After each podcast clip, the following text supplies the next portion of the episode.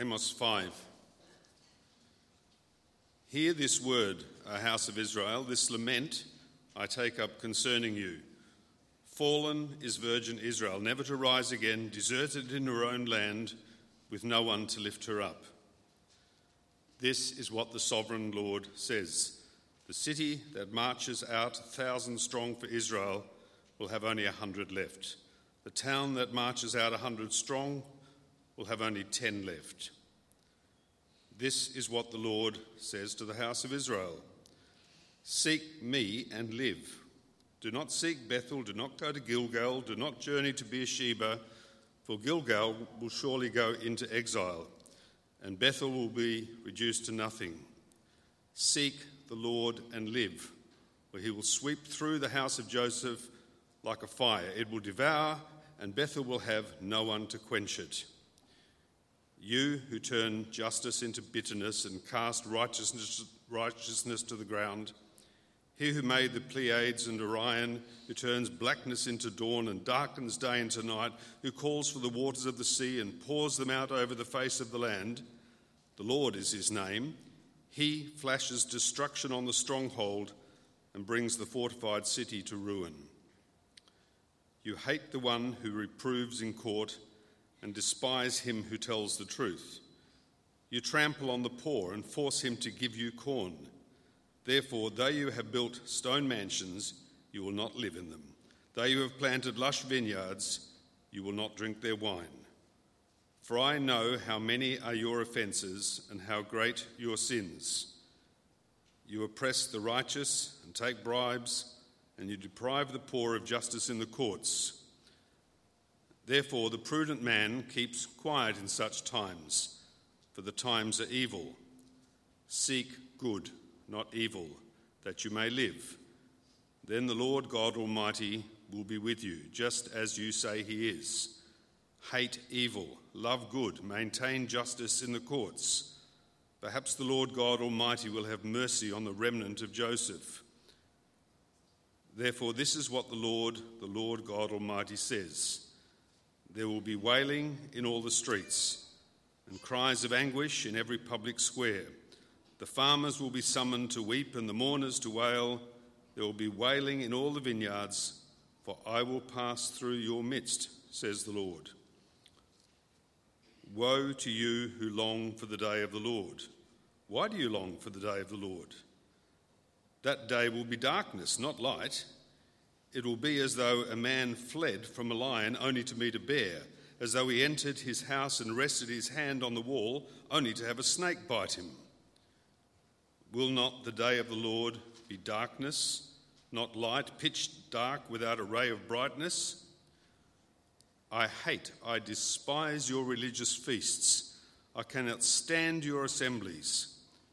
Even though you bring me burnt offerings and grain offerings, I will not accept them. Though you bring choice fellowship offerings, I will have no regard for them. Away with the noise of your songs. I will not listen to the music of your harps. But let justice roll on like a river, righteousness like a never failing stream. Do you bring me sacrifices and offerings for 40 years in the desert, O house of Israel? You have lifted up the shrine of your king, the pedestal of your idols, the star of your God, which you made for yourselves. Therefore, I will send you into exile beyond Damascus, says the Lord, whose name is God Almighty.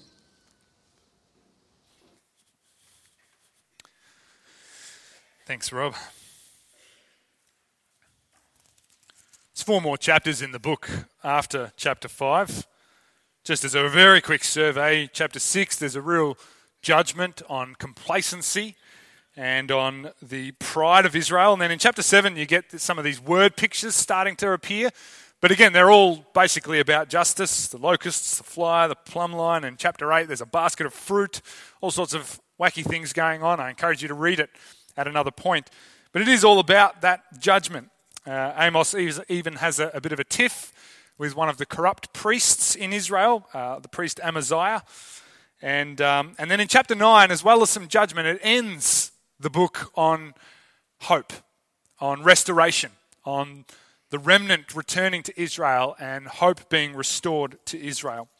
Uh, and as many of the prophets do, that is the, the note that it ends on.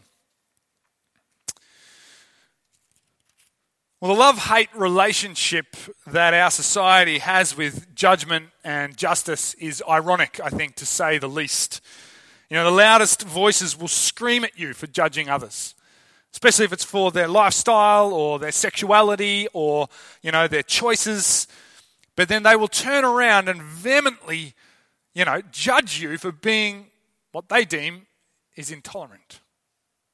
And so, on the one hand, everybody's seeking justice, especially for those who are seen to be victims of injustice or of bigotry these days. But on the other hand, people hate to hear about the judgment of God,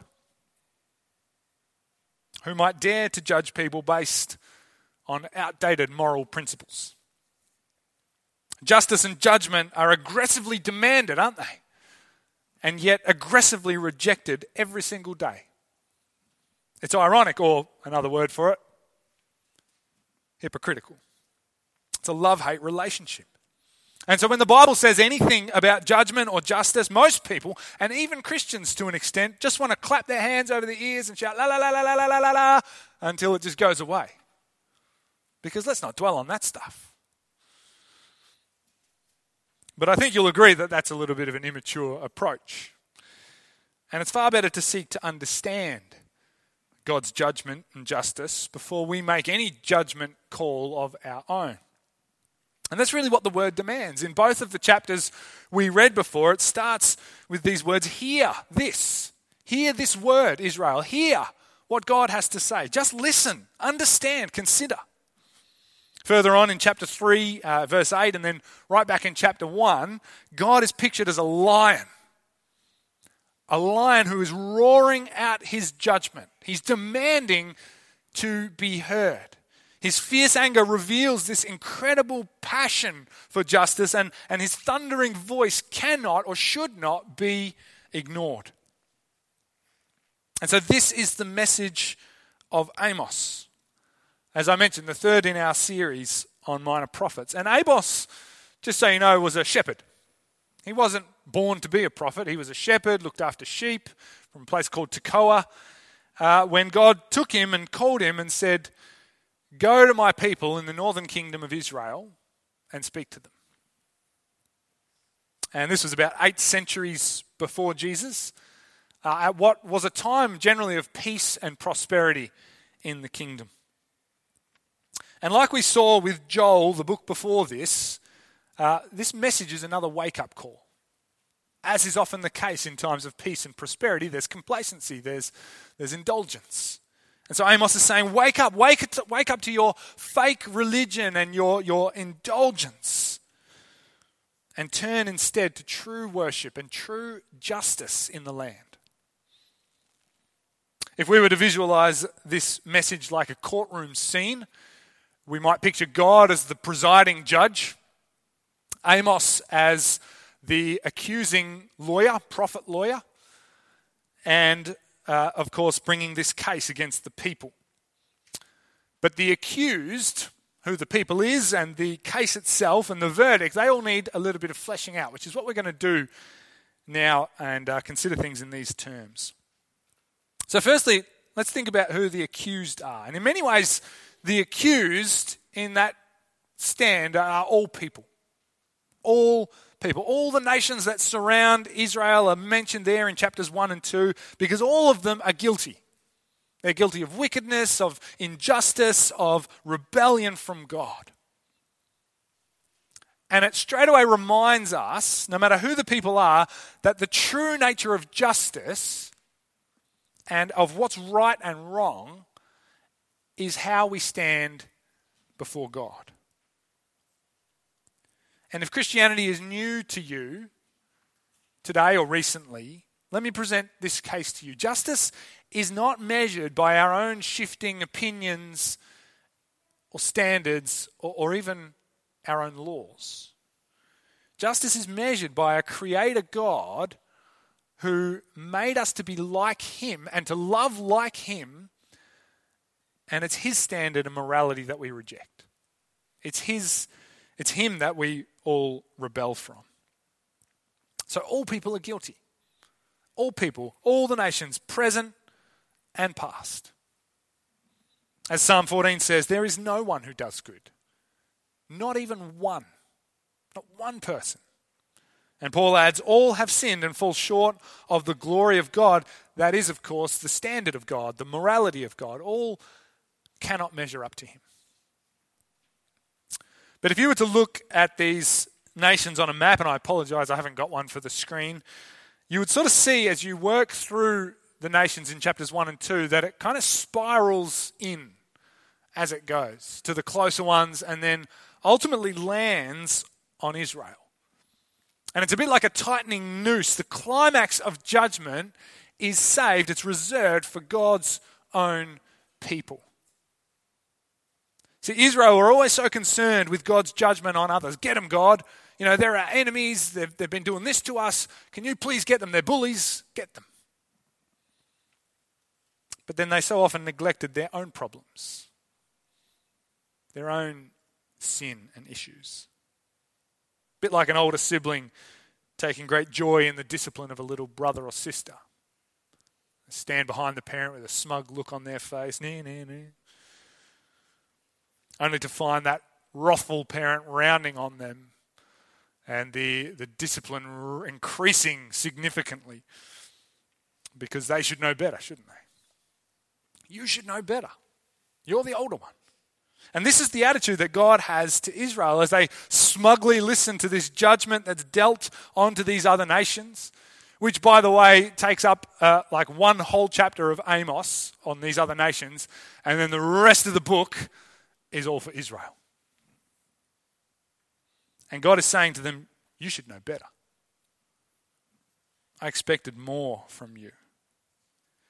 Why? Because not only was He their creator God, He's their redeemer, He's their friend. That's what chapters 2 and 3 highlight. We read it before. He's saying, I chose you, Israel. I chose you. I brought you up out of Egypt. We agreed to walk together, you and I to have a relationship. I was to be your God and you were to be my people. And so your sin, it pains me all the more. My disappointment in you is the greatest. Israel had such a wonderful privilege. You know, they had a relationship with the God who made them. They had a law that was literally written by the finger of God, not by man's best efforts, by God Himself. They had, they had a land flowing with milk and honey. They had a king and a kingdom. They had everything. And with all that privilege came a responsibility to be a light and a beacon to the nations around them. But instead, they lived exactly like those nations. And then, ironically, demanded judgment on those nations. God, punish them, punish them, even though we live exactly like them. And so their guilt was higher. And it goes the same for Christians today. We're so privileged to know God and to know the way of Jesus, the forgiveness of Jesus. But it comes with a responsibility to live as a light and a beacon to the world around us. And yet, because of our sin, what do we do? We default to living just like them, and ironically, judging them at the same time. I mean, what hypocrites we are. We constantly focus on the speck in the eyes of others, often of people who don't know any better, and we forget about the big fat log in our own eyes, we who know better. And often it's as simple as judging the choices and the opinions of others, maybe their politics, maybe their sexuality, maybe their morality, but then we do nothing to help them see it a different way. Isn't that right? To see it God's way.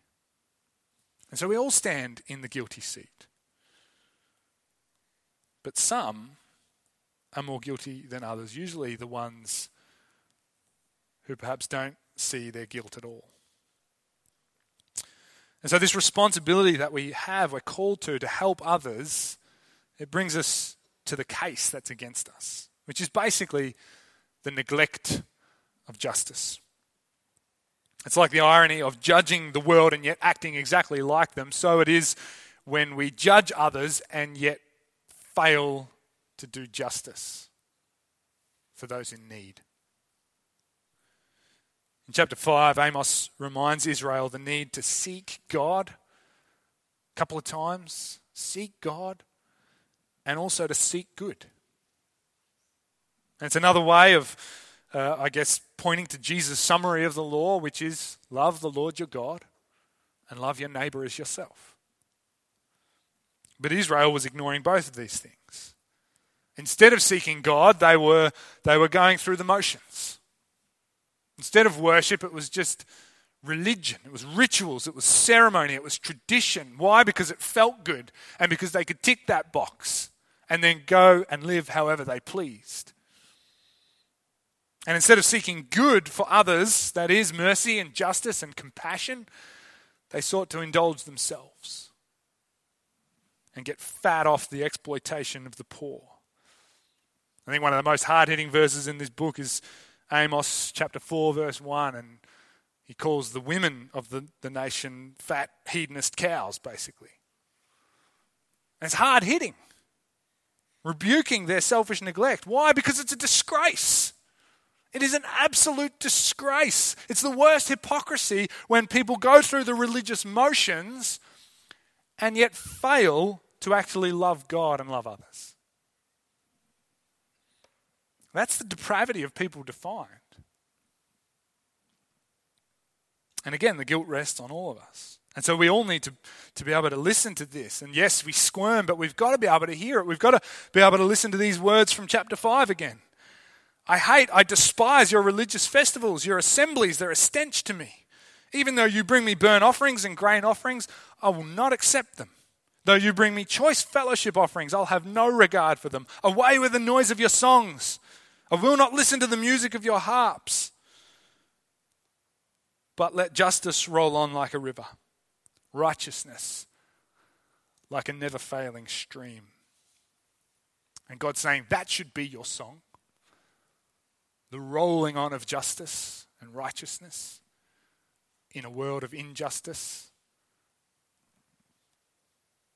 Can you imagine if we were here singing songs one Sunday, like we've just been doing, and then this booming voice just cuts through it all. Everything just stops.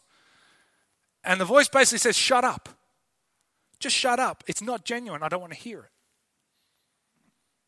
It's all well and good that you come and you say those things from your mouth, but what's your heart focused on right now? And what have your hands been doing this past week to match your religion? And why is your mouth praising me today and then going off and gossiping and slandering and telling sick jokes tomorrow? Why? I'm not saying that here at Willow our worship isn't genuine. Of course not. But we all need to hear these words and search our hearts, don't we? That's the point of God's word to, to cut right down deep, to convict us. Are we here for religious box ticking? Or are we here to love God and to love others? Sometimes seems like no matter how much we talk about it and we talk about the culture we want, that, that it's so hard for us to come and, and be at church together, not for ourselves and what we can get out of it, but for others. Every Sunday. How are we coming for that purpose? Not, you know, this is for me. And that doesn't even begin on the poor and the needy, the marginalized, the struggling, the spiritually dying who are all around us. Are we equally guilty, like Israel, of seeking wealth and comfort over the simple needs of others? That's what this uh, series on generosity has, has been all about. And uh, I think today, which is only one week after we finish that series, is a good day to remember that the challenge, that the call to radical generosity doesn't end because we finish a series, that it continues on, it's lifelong, it's challenging every day, every week. for us to ask, How can I be generous today or this week? How can I sacrifice today or this week? God calls us to seek Him and to seek good. To love God and love others, not to tick the box on religion and tradition, not to indulge in wealth and comfort, clapping our hands over our ears and pretending there's no struggles out there. So let's seek forgiveness for that hypocrisy we so easily embrace. So that's the accused and the accusation in the scene. What about the verdict? What is the nature of God's judgment? And we considered it five months ago when we looked at the book of Joel, uh, who speaks a lot about the day of the Lord, uh, or the day of judgment, the day of reckoning. And Amos goes there too, especially in the second half of chapter 5. And here he's warning and he's saying to Israel, don't look forward to that day. Don't be excited about that day because your neighboring nations are going to be judged and you'll be like, yeah, they were always going to get it. Because it's going to be just as bad for you. That's what he says. And in part, that's because fake religion and, and selfish neglect is always going to come and naturally bite you in the backside. Yes, God judges us as an external being according to his justice and righteousness, which we reject. But we also suffer the natural consequences of living according to the sin within, to living selfishly. That's why we get that little picture in chapter 5 in verse 19 about the lion and the bear and the snake. You run from the lion, the bear, and then the snake bites you. Because even though Israel had escaped many external threats, and often God had delivered them from these external threats, their demise actually came from within. Yes, it was a, a huge empire that marched in and conquered them and dragged them off to foreign lands, but the demise came from within. Right when they felt most secure, they were actually in the greatest danger. They thought they were sheltered from this coming day of the Lord, but actually they were fully exposed. Yes, God's going to judge the surrounding nations, Israel, but you have the same selfish greed and phony religion, and it will bite you from behind. What about us? Do we ever feel secure in our religious tradition? You know, do these cozy walls on a Sunday make us sort of feel holy and righteous? Because they're not a refuge. Might keep the cold out a little bit, but they are not a refuge from God's judgment. And what about wealth? Do we ever feel secure because we have the suburban package, house, car, whatever else? Does that make us feel blessed? Because again, that's not a refuge. God is a refuge, not, not these other things. And we've talked a lot about how greed can destroy us from within. It's like a poisonous snake. It's right there and sinks its teeth in, just as religious tradition. And so in chapter 4, verse 12 of Amos, God uses this line prepare to meet your God. It's very um, confronting, isn't it? People sometimes say, prepare to meet your Maker. Prepare to meet your God. And really, this is what the day of the Lord, or the day of judgment, is about meeting God face to face and being held to account. And there's two factors that determine how you might meet with someone if you've arranged a meeting. The first is who they are. You know, if they're a friend, it, it's pretty cruisy, isn't it? You go and you catch up. It's easy. You don't have to really prepare much. You just have a coffee, whatever you might be doing.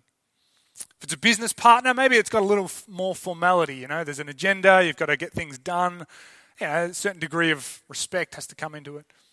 If it's the prime minister, well, then it's even more formal. You know, you're going as a citizen to a leader, you've got to be fully respectful and prepare and make sure that you're doing that well. But the other factor then is the reason for meeting someone. If you go to meet a friend, it could be the simplest, easiest thing in the world, you know, just catching up. How, how's life going? But if you're meeting them because you've somehow betrayed them, well, then it's the hardest thing, isn't it? You dread that meeting. Changes the preparation completely. It's hard, it's scary. So, how is it with God? Well, it's actually all of this put together. We meet him as both the king of the universe and as a close friend who walks with us. But in both roles, we meet him because we've betrayed him. It's the hardest of meetings, it's the most terrible that day. We meet our holy, righteous judge as traitors and criminals.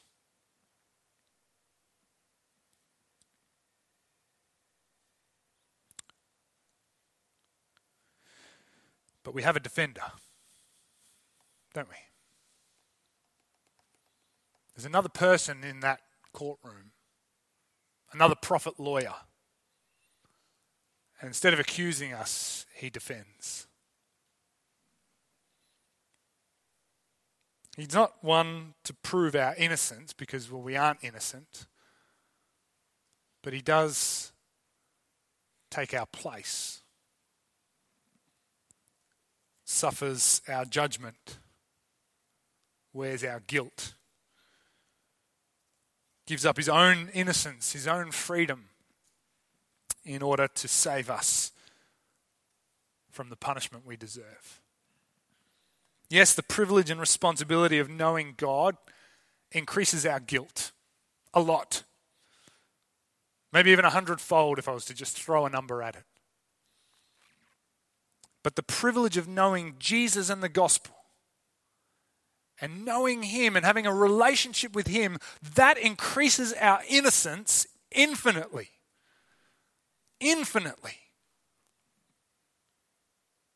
And so, if you are a Christian, yes, you need to heed the warnings of judgment as people who know better. That is what the Old Testament, a lot of the time, is there for. But you also need to live in the joy of knowing you're saved by Jesus. Because he took the full brunt of God's judgment for us. That's the good news of grace. It's not that we then have to, or that we can ignore judgment and justice and all the hard stuff in the Old Testament, the prophets. It's that we feel the heavy weight of it, but then it's lifted from us. And that's all the more joyful, all the more to celebrate for what Christ has done. And if you're not a Christian here today, please take note of this most important character in the courtroom a defender unlike any other, who takes the death penalty for us and grants us his innocence. I mean, how can we possibly be offended by the judgment of God when instead of dumping it on us, he blasts it against his son? I mean, that concept may offend us, sure, but we can't be personally offended because God shows his grace. And so we don't have to prepare to meet God as a traitorous friend or subject or an enemy, like, for example, Judas. Because of Jesus, we can meet him as one in excellent standing. We can meet him with confidence and hope in the life that he offers to innocent and righteous people. The hope that Amos shares in the second half of chapter 9, end of the book. It's the hope of a remnant returning to Israel after exile. I'd love to dive into that more, but that's for another time.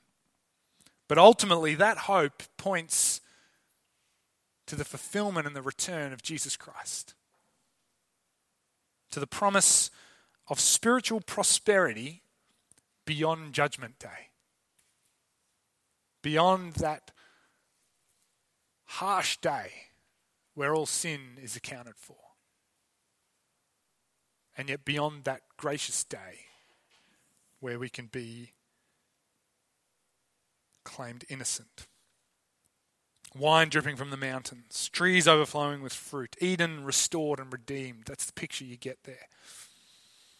That's the gift that Jesus gives an eternity of that goodness. That's what God offers thanks to Christ's work on the cross. And that's the good that we are to seek for others. As we seek God and His justice today. Shall we pray?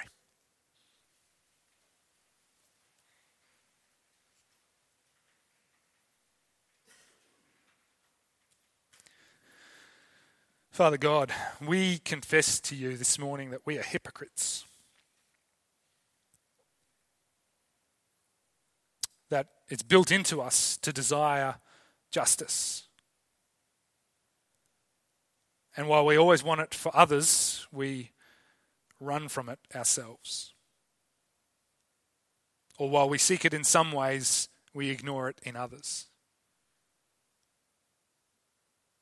Lord, we are hypocrites, those of us who know you,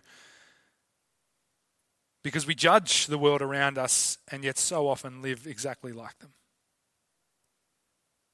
And because we judge the world around us, but we never seek, or often we don't help. And so, Lord, we want to pray that you forgive us. Through Jesus who defends, through Jesus who steps into our place and takes our punishment, through him who defends our cause and who grants his innocence, we pray that you will forgive us and redeem us and transform us.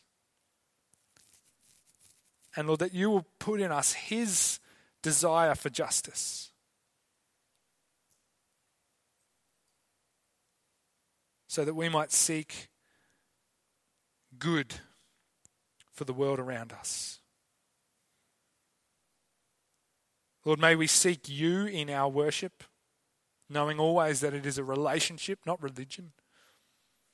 And may we seek good for each other and for the people in our lives, especially those who don't know you, that they might know the good of Christ and the gospel.